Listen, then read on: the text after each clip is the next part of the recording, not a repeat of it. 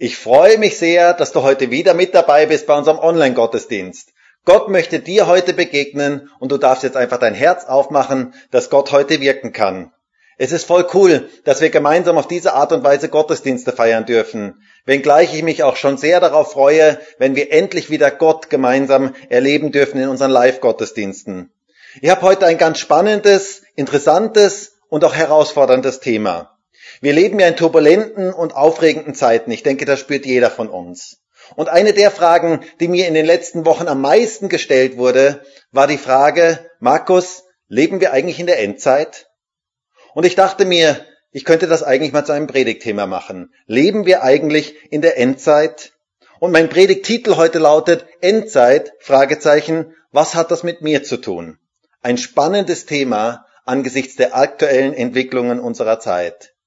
Was bringt die Zukunft? Wohin geht die Welt? Auf was müssen wir uns in Zukunft einstellen?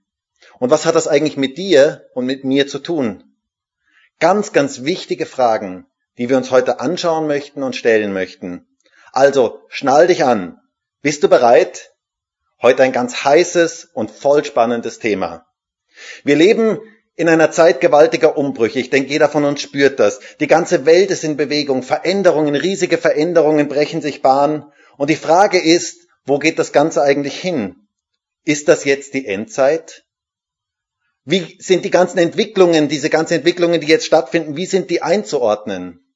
Und ich dachte mir, wir könnten eigentlich heute mal die kompetenteste Persönlichkeit des gesamten Universums dazu fragen, Jesus Christus selber. Denn wenn jemand weiß, wo die Dinge hingehen, dann ist es er. Er weiß das. Und deswegen tun wir gut daran, ihn einfach mal zu fragen, ihn diesbezüglich zu fragen. Also wollen wir ihn heute einfach mal dazu befragen. Und interessanterweise sind wir nicht die Ersten, die diese Frage stellen. Damals, die Jünger Jesu beschäftigten sich genau mit diesem Thema und sie stellten Jesus genau diese Frage.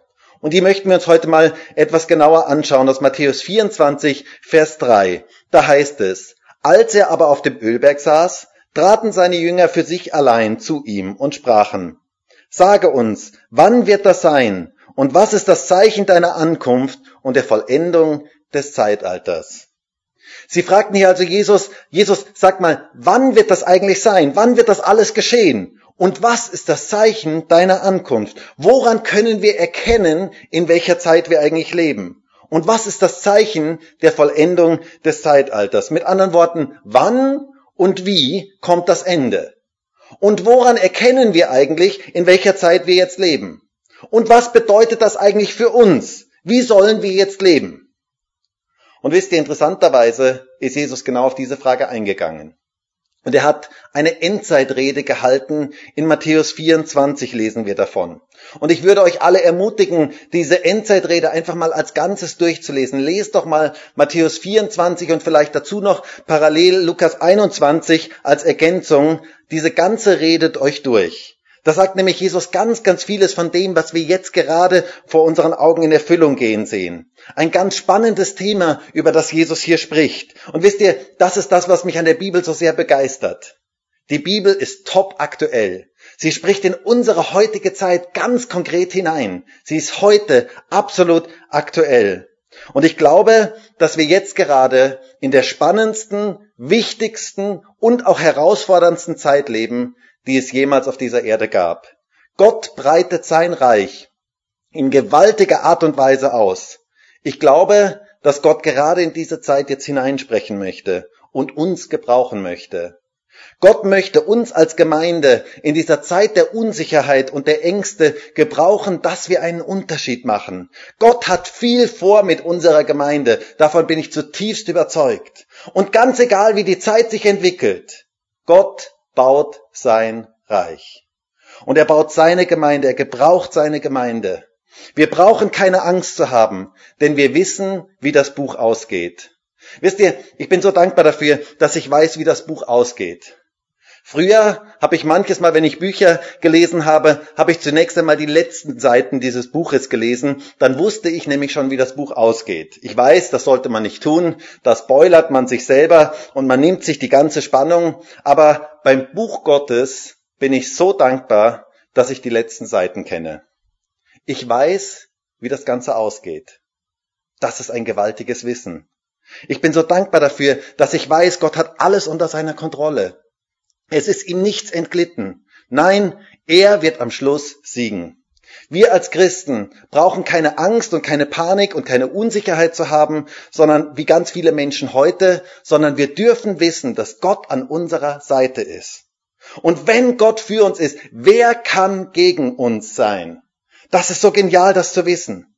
Ich muss ja ganz ehrlich sagen, wenn ich nicht Gott kennen würde, dann wüsste ich nicht, wie ich mit der jetzigen Zeit umgehen sollte. Aber ich weiß, Gott ist da. Und er hat alles unter seiner Kontrolle. Mein Gott ist mit mir. Wow, was für eine gewaltige Gewissheit. Das gibt dem Leben echte Kraft, Sicherheit, Freude, gerade in der jetzigen Zeit. Gott ist mit uns. Heute möchten wir uns einmal etwas genauer anschauen, was Jesus eigentlich bezüglich Endzeit gesagt hat und was das mit uns zu tun hat. Und die erste Frage, die wir uns stellen möchten, ist die Frage, die mir ganz viele Leute stellen, leben wir eigentlich in der Endzeit? Und die Frage möchte ich klar und deutlich mit Ja beantworten. Ich finde es sehr, sehr schade, dass manche Christen auf diese Frage keine wirkliche Antwort haben, während viele Nichtchristen viel, viel wacher in diesem Bereich sind. Manche Nichtchristen machen sich viel mehr Gedanken über die Zeit, in der wir leben, als manche Christen. So sprechen selbst die öffentlichen Medien von apokalyptischen Ereignissen, also endzeitlichen Ereignissen. Das heißt, wir leben in der Endzeit. Ich möchte zunächst einmal drei wichtige Vorbemerkungen machen. Vorbemerkung Nummer eins. Wenn Christen fragen, ob wir in der Endzeit leben, dann haben sie etwas ganz Wichtiges nicht verstanden. Denn die Endzeit laut Bibel hat vor 2000 Jahren bereits begonnen. Gemeinde Jesu lebt seit dem Kommen Jesu in der Endzeit. Wir lesen an Pfingsten, als der Heilige Geist ausgegossen wurde, als diese Geistesausgießung ähm, die, da war und die Verheißung von Joel ähm, ausgesprochen wurde. In den letzten Tagen heißt es dort, werde ich meinen Geist ausgießen auf alles Fleisch. Das heißt, bereits seit Pfingsten sind die letzten Tage. Die Endzeit hat mit dem Kommen Jesu begonnen. Das heißt, Gemeinde Jesu lebt seit 2000 Jahren in der letzten Zeit, in der Endzeit. Und natürlich gibt es von den letzten Tagen irgendwann die letzten Sekunden, die letzten Stunden, die letzten Minuten und die letzten Sekunden. Und keiner von uns weiß, wie weit wir in der Endzeit fortgeschritten sind. Aber eines weiß ich, wir sind jedenfalls viel weiter als noch vor 2000 Jahren. Aber keiner von uns weiß Tag noch Stunde, wann der Sohn des Menschen kommen wird, heißt es in der Bibel. Und er kommt, wenn wir es nicht meinen. Das heißt, es gibt Leute, die haben eine Meinung dazu, die meinen zu wissen, wann das ist. Und Jesus sagt, diese Meinung kannst du zwar haben, aber sie wird vermutlich falsch sein. Das heißt, die Erde erlebt seit 2000 Jahren endzeitliche Geschehnisse, die auf ein Finale hinauslaufen. So dachten bereits die ersten Christen, dass Nero der Antichrist wäre. Oder Adolf Hitler meinten viele Leute, das müsste fast der Antichrist sein. Und sicherlich waren diese Leute Vorläufer des Antichristen. Oder wenn ich an die Entwicklungen der Gründung des Staates Israel 1948 denke, das war ein wichtiger Schritt in der Endzeitgeschichte, denn Israel spielt in der Endzeitprophetie eine ganz, ganz große Rolle. Wir sehen also in der Bibel, dass die endzeitlichen Geschehnisse auf ein Ende hin sich immer mehr zuspitzen. Wir sehen sozusagen, dass die Bühne schon aufgebaut wird für die ganzen Ereignisse der Endzeit, der letzten Tage der Endzeit oder der letzten Minuten oder der letzten Sekunden der Endzeit. Das heißt, wir leben seit 2000 Jahren in der Endzeit. Aber diese Endzeit läuft auf ein Finale zu. Vorbemerkung Nummer zwei. Jesus spricht gerade in den Endzeitreden immer wieder von Wehen oder von Geburtswehen. In Matthäus 24, Vers 8 heißt es, dort sagt Jesus, alles dies aber ist der Anfang der Wehen. Das ist der Anfang der Wehen. Das heißt, die endzeitlichen Ereignisse sind mit Geburtswehen zu vergleichen. Geburtswehen einer neuen Welt. Wer von euch hat schon einmal Wehen gehabt? Also Christine und ich haben ja zwei Kinder zur Welt gebracht. Ihr lacht nicht. Ähm, ein Mann leidet auch sehr bei der Geburt von einem Kind. Zugegeben, Wehen habe ich nicht selber erlebt, das muss ich schon ehrlich zugeben, aber ich finde es sehr, sehr interessant. Wehen sind die einzig produktiven Schmerzen, die es gibt. Ich weiß nicht, ob du dir schon einmal darüber Gedanken gemacht hast. Also wenn ich jetzt einen Hammer nehme und ich hau mir auf den Finger mit dem Hammer, dann tut das mir weh, aber es ist nicht produktiv. Es ist ja so schade, dass wir jetzt keine Live-Gottesdienste haben können, ähm, denn sonst hätte ich das jetzt mal ausprobiert. Hätte ich einen Freiwilligen nach vorne gebeten und hätte mit dem Hammer mal, nein, Scherz beiseite, sowas würde ich natürlich niemals tun. Aber wen sind die einzig produktiven Schmerzen, denn sie bringen ein Baby hervor. Die endzeitlichen Geschehnisse sind Geburtsschmerzen einer neuen Welt. Ich kann mich noch erinnern, am Abend vor der Geburt von unserem Josua hatten wir unseren Geburtsvorbereitung, unseren letzten Geburtsvorbereitungskurs und wir fuhren nach Hause und legten uns ins Bett. Und nach kurzer Zeit sagte Christine, du Markus, die Wehen werden immer stärker. Ich glaube, es geht bald los. Wir sollten ins Krankenhaus fahren. Ich hatte ja keine Ahnung, wie ich damit umgehen sollte. Und so sagte ich in meiner Hilflosigkeit, nein, weißt, wir bleiben einfach liegen und tun so, als wäre nichts. Versuch einfach zu schlafen. Und ich dachte, das wäre eine gute Strategie. Aber das ging nicht. So fuhren wir ins Krankenhaus und es ging los. Wen sind die Vorboten der Geburt? Und je näher es zur Geburt kommt, in desto kürzeren Abständen kommen die Geburtswehen und desto heftiger werden sie. Und wisst ihr, das ist genau der Sachverhalt, von dem Jesus hier spricht, von der Endzeit. Wir leben in der Zeit der Geburtswehen einer neuen Welt. Je näher die Wiederkunft Jesu kommt, desto stärker und in desto kürzeren Abständen passieren endzeitliche Geschehnisse, von denen Jesus in Matthäus 24 spricht. Und diese Geburtswehen, die lassen sich nicht aufhalten, auch wenn wir sie ignorieren. Die Wehen bringen etwas Wunderbares hervor. Und ich bin so dankbar dafür, dass Gott alles unter seiner Kontrolle hat und auch in unserer Zeit Geschichte schreibt. Das finde ich echt genial. Und dann noch eine dritte wichtige Vorbemerkung. Alles läuft in der Geschichte auf ein Großereignis zu, nämlich die Wiederkunft Jesu. Wir haben eine herrliche Zukunft. Die Welt dreht sich nicht im Kreis, sondern es läuft alles auf ein großes Finale zu. Die Wiederkunft Jesu ist eines der Hauptthemen des gesamten Neuen Testaments. Über 300 Mal im Neuen Testament ist von der Wiederkunft Jesu die Rede. Ihr müsst euch vorstellen, 260 Kapitel hat das Neue Testament und über 300 Mal ist von der Wiederkunft Jesu die Rede. Statistisch also quasi in jedem Kapitel mindestens einmal. Es ist eines der bestbezeugten Tatsachen der gesamten Bibel. Wir haben eine herrliche Zukunft. Jesus kommt wieder. Deswegen brauchen wir Christen keine Angst und keinen Schrecken haben, sondern wir dürfen auf eine wunderbare Zukunft blicken. Soweit einmal einige Vorbemerkungen zu diesem Thema. Jetzt möchte ich zu einem zweiten Punkt kommen und kurz die Zeichen der Zeit anschauen, von denen Jesus hier redete und so einen Schnelldurchlauf machen, einen kurzen Überblick über die endzeitlichen Entwicklungen, von denen die Bibel hier spricht. Und mir ist natürlich bewusst, dass man über dieses Thema wochenlang sprechen könnte, weil die Bibel voll von diesem Thema ist. Aber noch einmal, all diese Dinge passieren schon die ganze Zeit, aber sie spitzen sich zum Ende der Zeit immer mehr zu. Und ich möchte auch direkt sagen, dass ich kein Experte in diesem Bereich bin ähm, und deswegen auch nur einen kurzen Überblick über diese Dinge geben möchte. Und vielleicht wird dieses Thema auch den einen oder anderen aufregen oder vielleicht auch ärgern. Naja, so what?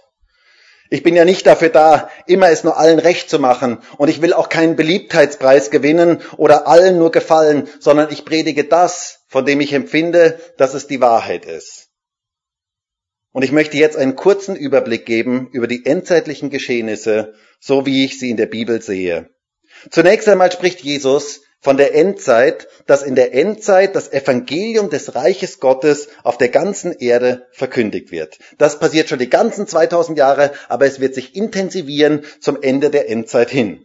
Hört einmal, wie es heißt in Matthäus 24, Vers 14. Da heißt es, und dieses Evangelium des Reiches wird gepredigt werden auf dem ganzen Erdkreis, allen Nationen zu einem Zeugnis.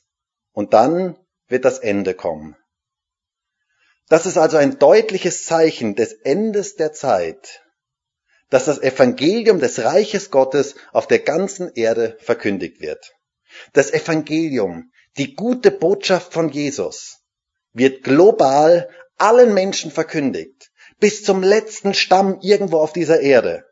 Und wisst ihr, es ist gewaltig, was sich derzeit weltweit alles tut. Es ist unglaublich, wie viele Menschen zum Glauben an Jesus Christus finden, welche Länder alles erreicht werden. Und gerade auch die modernen Medien sind da eine gewaltige Möglichkeit, dass Menschen an den entferntesten Enden dieser Erde das Evangelium von Jesus Christus hören können. Genial, was da weltweit zurzeit passiert. Das ist ein Zeichen der Endzeit. Zweitens, wir sehen, dass in der letzten Zeit antichristliche Kräfte am Werk sein werden.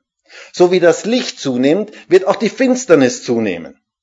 Wir lesen dort zum Beispiel von Verfolgung. Die Endzeitreden Jesus sind voll davon, dass es um Verfolgung geht und dass dieser antichristliche Geist sich weltweit ausbreiten wird.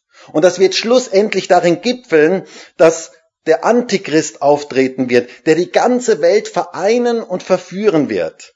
Es wird eine Welteinheit geben. Und wir lesen in Offenbarung 13 davon, dass dieser Antichrist aufstehen wird. Und dieser Antichrist wird dann, wie in 2. Thessalonicher 2 äh, geschrieben ist, durch den Hauch des Mundes Jesu komplett vernichtet werden. Ein gigantischer Triumph und Sieg des wahren Christus über den falschen Antichristen wird es geben. Dann das dritte. Es wird soziale Herausforderungen auf der ganzen Welt geben. 2. Timotheus 3, Vers 1 bis Vers 4 spricht davon, von 20 Kennzeichen der letzten Zeit. Und da ist ganz viel die Rede davon, dass es zunehmend schwieriger wird für Menschen, dass sie miteinander friedlichen Umgang pflegen können. Und du sagst vielleicht, wow, das ist ja genau das, was wir heute erleben. In der Schule, am Arbeitsplatz, in Nachbarschaften, Menschen können immer schwieriger oder immer weniger in Einheit und Frieden mit anderen leben. Man kann nicht mehr miteinander reden. Alle sind nur noch in ihren Meinungsburgen eingebunkert und kämpfen gegeneinander. Das Zusammenleben der Menschen wird immer schwieriger. Jesus sagte in Matthäus 24, Vers 12, und weil die Gesetzlosigkeit überhand nimmt, wird die Liebe der meisten erkalten. Ihr Lieben, deswegen müssen wir als Gemeinde Jesu darauf aufpassen, dass die Liebe unter uns nicht erkaltet. Interessant ist, dass Jesus hier sagt, die Gesetzlosigkeit führt zum Erkalten der Liebe. Wir sehen so viel Gesetzlosigkeit bis in die höchsten Kreise heute hinein. Die Liebe erkaltet. Die natürlichen Beziehungen, natürlichen liebevollen Beziehungen werden reduziert und zerstört. Wisst ihr, Gott hat den Menschen geschaffen, um Menschen zu lieben und Dinge zu gebrauchen. Und der Mensch von heute dreht genau das um. Und er gebraucht Menschen und er liebt Dinge. Und das ist das große Problem, eines der großen Probleme unserer heutigen Zeit. Die Gesetzlosigkeit wird überhand nehmen und die Liebe der vielen wird erkalten. Aber wir Christen dürfen anders sein. Bei uns darf eine andere Liebe da sein. Die Liebe Gottes darf in unseren Herzen sein. Nächster Punkt. Jesus sagt, dass die Politik in der letzten Zeit in Unsicherheiten und Ratlosigkeit kommen wird. Es wird zweifelhafte Bündnisse zwischen Politikern geben und zwischen ganzen Ländern geben und es wird Kriege geben. Starke Machtgelüste werden zu Kriegen führen. In Matthäus 24, Vers 6 heißt es, ihr werdet aber von Kriegen und Kriegsgerüchten hören. Seht zu, erschreckt nicht, denn dies alles muss geschehen, aber es ist noch nicht das Ende. Denn es wird sich Nation gegen Nation oder hier ist dieses griechische Wort Ethnos, ethnische Gruppe gegen ethnische Gruppe erheben und Königreich gegen Königreich. Und es werden Hungersnöte und Seuchen sein und Erdbeben da und dort. Interessant. Ethnische Gruppen, die seit Jahrhunderten friedlich miteinander gelebt haben, kommen plötzlich nicht mehr miteinander aus und führen Krieg gegeneinander. Kriege und Kriegsgerüchte. Und ganz vieles wird sich im Nahen Osten abspielen, denn das ist der Dreh- und Angelpunkt der gesamten Endzeitgeschichte, ganz besonders Israel. Und interessant ist, dass gerade dieser Bereich nie zur Ruhe kommt und immer wieder in den Medien ist. Ist ja interessant, so ein kleines Land, so ein kleines Gebiet und das ist immer wieder in den Medien. Es wird zerstörerische Waffensysteme geben wie nie zuvor. Vor allem die Offenbarung redet davon. Die Bibel spricht hier von Hungersnöten und Seuchen. Seuchen, Corona, Pandemien und von Erdbeben da und dort. Und was sagt Jesus? Seht zu, erschreckt nicht. Wir brauchen keine Angst zu haben, denn unser Gott hat alles unter seiner Kontrolle. Und er hat es schon vorhergesagt. Es ist nichts Neues für uns Christen, wenn wir die Bibel kennen. Nächster Punkt, die Theologie. Es werden Menschen auftreten, die die Wiederkunft Jesu leugnen und die sich darüber lustig machen. Sie werden sagen, wo bleibt denn jetzt seine Ankunft? Wir lesen davon in 2. Petrus 3, Vers 4. Und zwar Christen, nicht Nichtchristen. Außerdem spricht die Bibel davon, dass Verführungen kommen werden, dass Menschen vom Glauben abfallen werden. Sie werden falschen Lehren sich zuwenden und sich von Jesus abwenden. Und wisst ihr, gerade in den Massenmedien und gerade das Internet heute ist eine Schleuder von allen möglichen falschen Lehren und ungeahnte Manipulation von falschen Meinungen, die überall kursieren. Noch nie gab es in der ganzen Menschheitsgeschichte so viele falsche Lehren, wie sie heute verbreitet werden, gerade auch über das Internet. Und Menschen werden verführt. Falsche Christusse, falsche Propheten, die auftreten und die Menschen von dem wahren Jesus wegziehen. Und Jesus sagt, seid wachsam, seid fest gegründet in Gottes Wort. Passt auf, lasst euch nicht verführen. Ein ganz wichtiger Hinweis auch für unsere heutige Zeit. Gottes Wort ist die Wahrheit. Die Bibel spricht auch davon, dass der Bereich der Wirtschaft und Finanzen immer mehr unter Druck kommen wird. Sie spricht von Teuerungen und von Inflation. Gerade in der Offenbarung lesen wir davon, Geldsucht wird eine große Rolle spielen, Gewinnmaximierung und dadurch werden weltweit extreme Schwierigkeiten im wirtschaftlichen Bereich auftreten. Die Medien werden eine ganz interessante, entscheidende Rolle spielen und auch darüber steht in der Bibel interessanterweise geschrieben. Es lohnt sich, die Bibel zu lesen. Globale Vernetzungen, Informationssysteme, die die ganze Welt umspannen. Es ist echt spannend, in der Bibel zu lesen. Da gibt es zum Beispiel diese Geschichte in der Offenbarung von den zwei Zeugen in Jerusalem, die ums Leben kommen und die durch die Kraft Gottes wieder von den Toten auferweckt werden. Und dann heißt es, dass diese Auferstehung dieser Menschen auf der ganzen Welt live zu beobachten ist. Wow. Das ist unglaublich. Das ist in einer Zeit geschrieben, wo so etwas undenkbar war. Heute via Livestream gar kein Problem. Ihr seht es jetzt gerade, ähm, wie, wie das funktioniert. Heute kannst du per Livestream mitverfolgen, hautnah mitverfolgen, in Echtzeit mitverfolgen, wie ein Sack Reis in China irgendwo umfällt. Oder wie ein Fisch in Hamburg aus dem Wasser schaut. Bist live dabei. Unglaublich. Die Manipulation der Weltbevölkerung durch die Massenmedien wird zunehmen. Die Menschen werden manipuliert. Sie wissen nicht mehr, was richtig und falsch ist. Und ich glaube, dass wir gerade in unserer jetzigen Zeit die Führung des Heiligen Geistes brauchen, damit wir nicht in die Irre gehen. Wir werden überschwemmt von Nachrichten, von Meinungen, von scheinbaren Wahrheiten die so schwierig sind zu wissen, was da wirklich stimmt. Wir brauchen den Heiligen Geist. Die Bibel sagt uns, dass die Mehrheit der Menschen ganz normal weiterleben wird, so wie in den Tagen Noahs. Viele werden sich keine Gedanken über die Zukunft machen.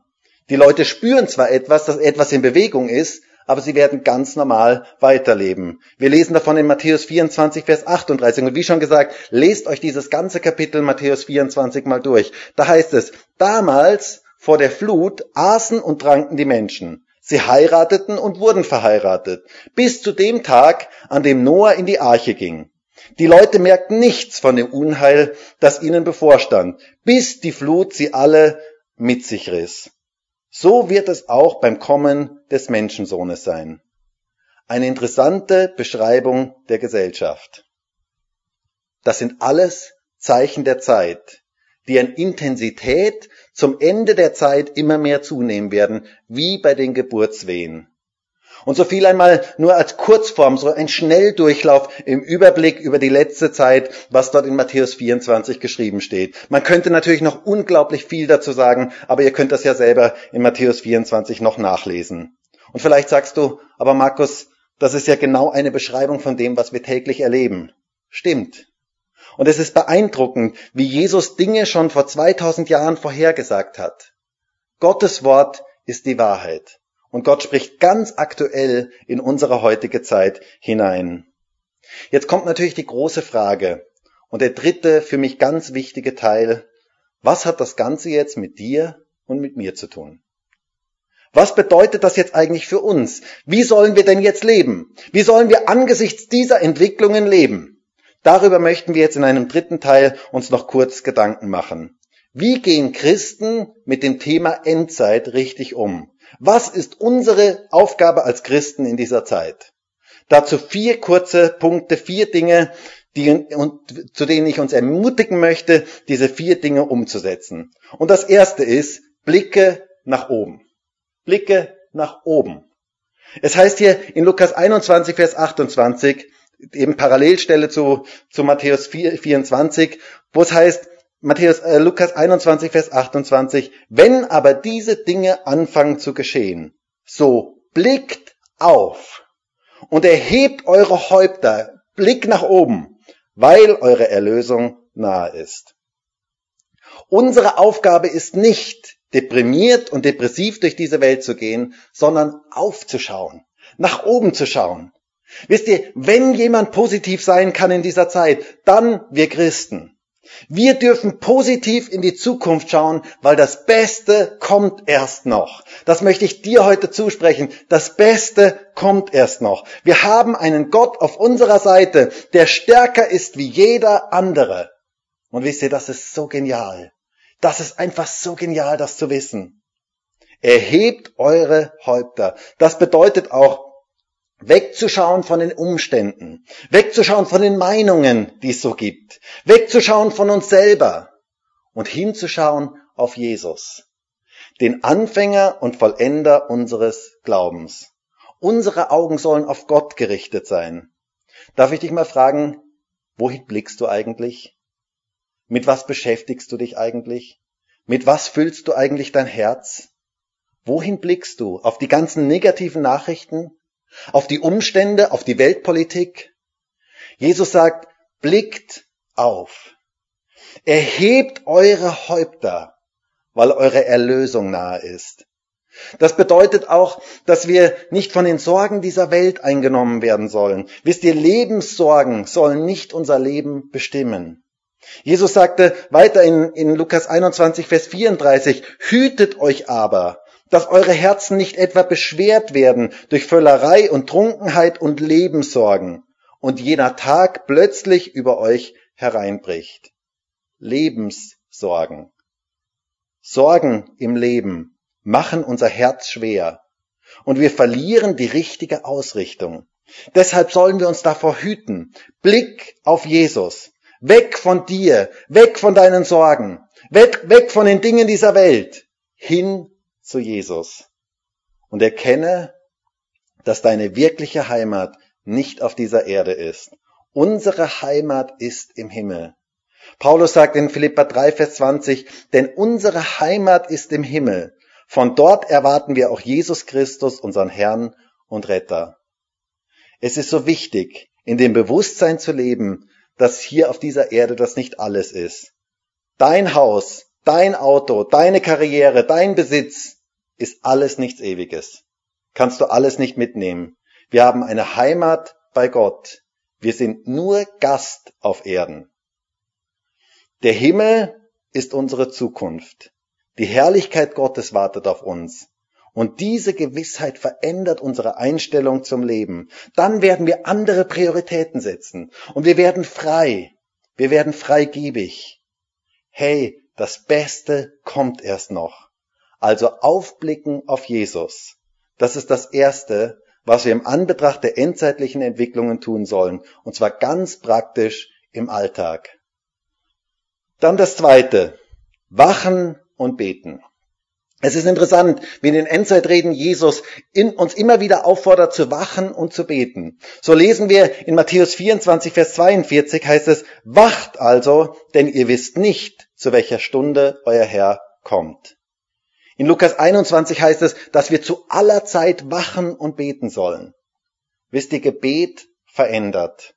Darüber haben wir in den letzten Wochen so viel gehört. Gebet ist Reden mit dem Gott, dem alles möglich ist. Gebet ist die größte und stärkste Kraft, die es gibt. Jemand hat einmal gesagt, ein betender Christ ist stärker als alle Mächte dieser Welt. Es liegt Kraft im Gebet. Wenn wir das doch nur mehr verstehen würden. Wir sind aufgerufen in dieser Zeit zu beten. Ich denke manchmal, dass viele Christen die Zeit, wenn viele Christen die Zeit, die sie auf Facebook und auf anderen Medien verbringen, für das Gebet nehmen würden, würde sich so unglaublich viel verändern. Gemeinde Jesu ist heute aufgerufen zu beten. Unsere Hilfe kommt von Gott. Nur Gott kann etwas verändern. Und deswegen ist es so wichtig zu beten, Zeit mit ihm zu verbringen. Beten wir für unsere Politiker, dass sie weise und gute Entscheidungen treffen, die gut für das Volk sind. Gebet hat Auswirkungen.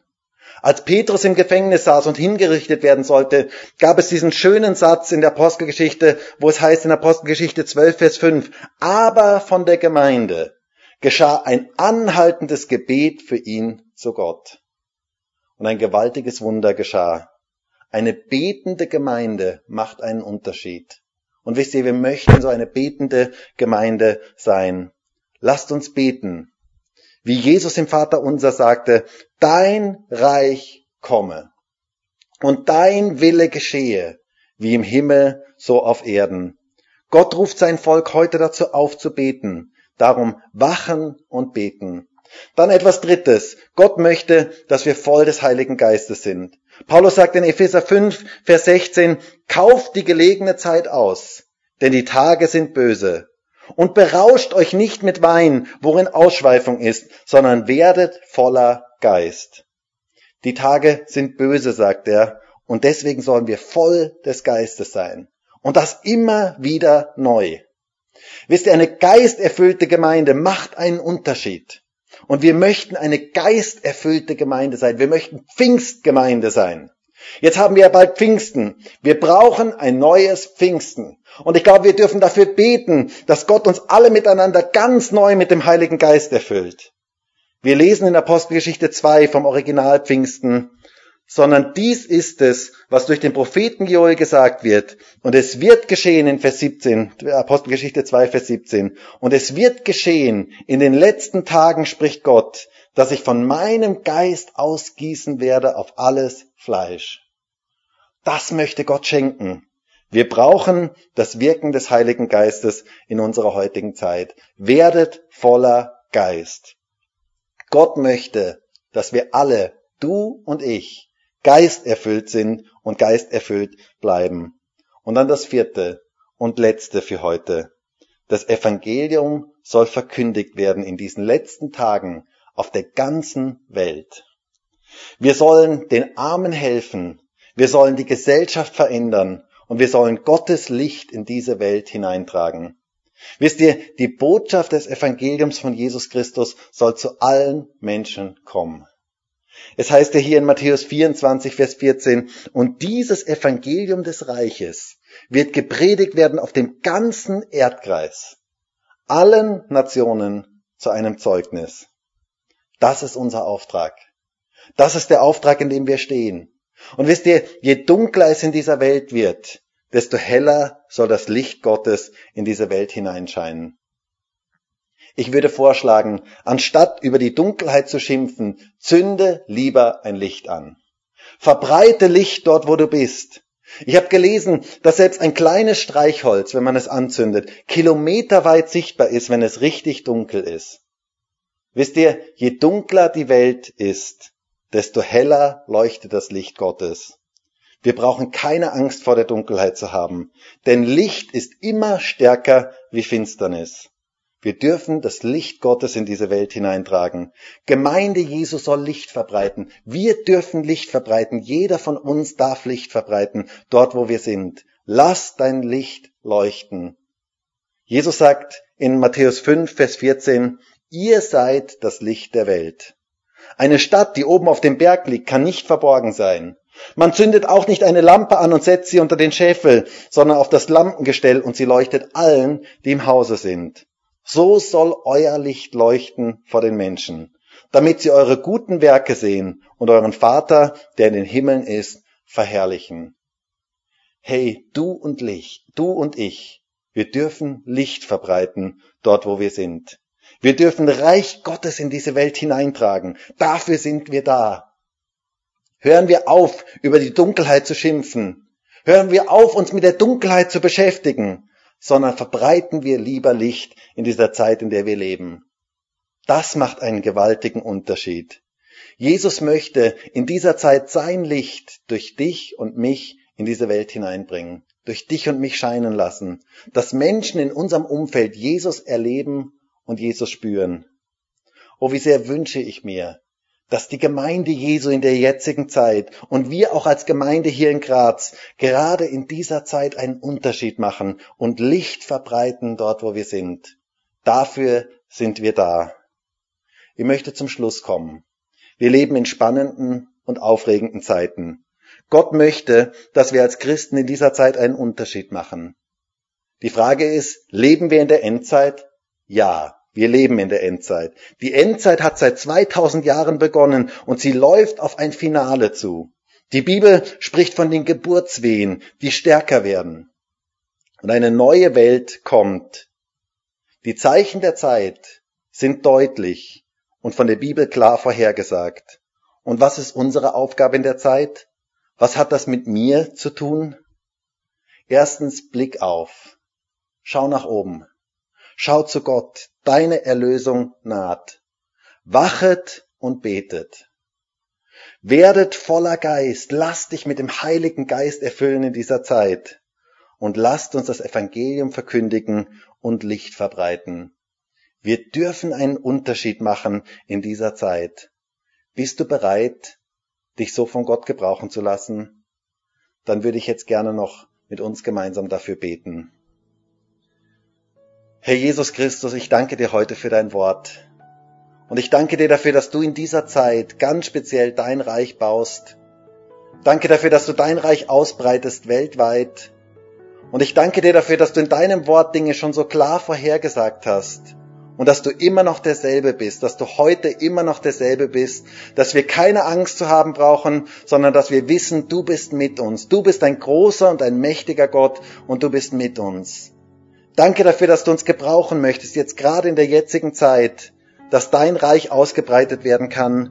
Und ich bete darum, dass wir unseren Blick erheben zu dir, dass wir zu dir aufschauen, dass wir nicht auf all die negativen Nachrichten schauen, auf all die negativen Dinge, die laufen, sondern dass wir nach oben schauen, zu dir schauen und von dort die Kraft empfangen für die jetzige Zeit, dass wir ein Segen in dieser Welt sein können. bete darum, dass wir als Gemeinde ein Segen sind in dieser Zeit, dass jeder einzelne Christ ein Segen ist in dieser Zeit, Segen verbreitet dort, wo er ist. Und ich bete darum, Herr, dass du uns ein neues Pfingsten schenkst. Ich bete darum, dass du uns alle ganz neu mit dem Heiligen Geist erfüllst, dass dein Heiliger Geist ganz neu wirken kann in unserer Gemeinde, ganz neu wirken kann in jedem einzelnen Christen, dass du uns ganz neu erfüllst mit deinem Heiligen Geist. Ich bete darum, schenk du uns ein neues Pfingsten. Lass uns ganz neu mit dem Heiligen Geist erfüllt werden. Und ich bete darum, dass wir dein Licht verbreiten dort, wo wir sind, dass viele Menschen dich noch kennenlernen können und dass dein Licht ausgeht in die Dunkelheit. Und danke dafür, dass das Licht immer stärker ist als Dunkelheit. Danke dafür, dass du uns gebrauchen möchtest, jeden einzelnen von uns, und dass du durch uns wirken möchtest. Und ich segne jetzt jeden Einzelnen ganz speziell in dieser Zeit, in der wir leben, dass dein Licht durchbrechen kann durch jeden Einzelnen. Bete darum, dass du deine Kraft in jeden Einzelnen hineinlegst und dass du uns gebrauchst in dieser Zeit, dass wir Licht verbreiten dort, wo Dunkelheit ist.